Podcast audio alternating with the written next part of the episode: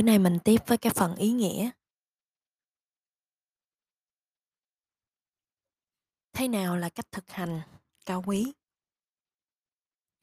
Lẽ thường, vị Bồ Tát khi thực hành những pháp dẫn đến bờ kia niết bàn, các ngài xem đó là phận sự của mình không chờ đợi được nhắc bảo. Cách thực hành như thế gọi là cao quý.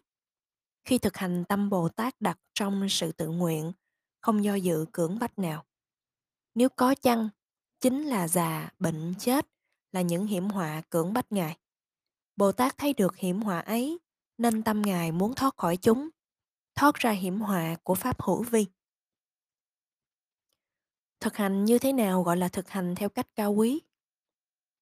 Có sự hòa nhập với Pháp đưa đến bờ kia, gọi là Niết Bàn. Hay làm cho những Pháp hòa nhập cùng đến bờ kia, gọi là Niết Bàn. Chữ Mitsa nghĩa là dính líu trộn lẫn. Vì Bồ Tát khi thực hành những thiện Pháp luôn có sự suy xét tức là có liên kết với trí tuệ, Paramista, hợp với các pháp khác ám chỉ cho trí tuệ. Chính do ý nghĩa này nên những việc làm ấy được gọi là thực hành pháp cao quý. Chúng ta có thể tóm kết như sau.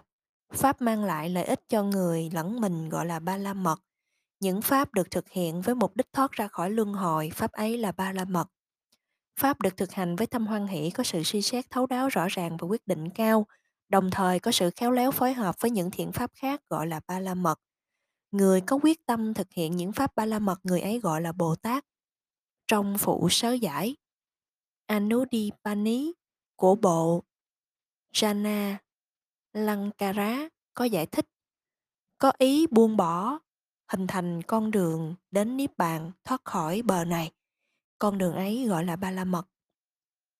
Trong sáu giải bộ hạnh tạng cũng có ghi đầy đủ tâm bi mẫn và trí thiện xảo để buông bỏ ái, mạng, kiến cùng những phiền não tùy tùng gọi là ba la mật. Cách giải thích này có liên quan đặc biệt đến ba la mật của bậc chánh đẳng chánh giác. Trí thiện xảo trong phương tiện là trí tuệ khéo léo trong lúc tạo thiện pháp, khiến cho những pháp trở nên nền tảng và trợ duyên cho việc chứng đắc Phật trí. Người có nguyện vọng thành tựu quả vị chánh đẳng giác, độc giác hay A-la-hán khi thực hành những thiện sự như bố thí, trì giới vân vân luôn có mục đích duy nhất là chứng đạt pháp Phật trí, độc giác trí hay A-la-hán trí. Tất cả những thiện sự ấy chỉ có mục đích duy nhất trợ giúp cho nguyện mau thành đạt, gọi là trí thiện xảo trong phương tiện.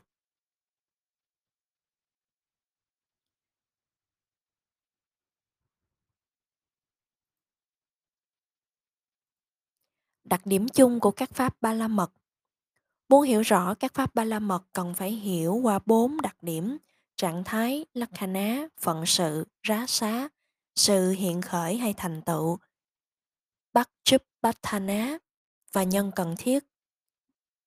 Badathana Sáu giải Bộ Hạnh Tạng có một chương riêng nói về trạng thái phận sự, sự hiện khởi, nguyên nhân cần thiết của các ba la mật. Điểm chung của 10 pháp ba la mật có trạng thái là mang lại lợi ích cho người khác, có phận sự là kiên định vững chắc, có thành tựu là tâm hướng đến lợi ích cao nhất, có nhân cần thiết là lòng bi mẫn và trí thiện xảo trong phương tiện.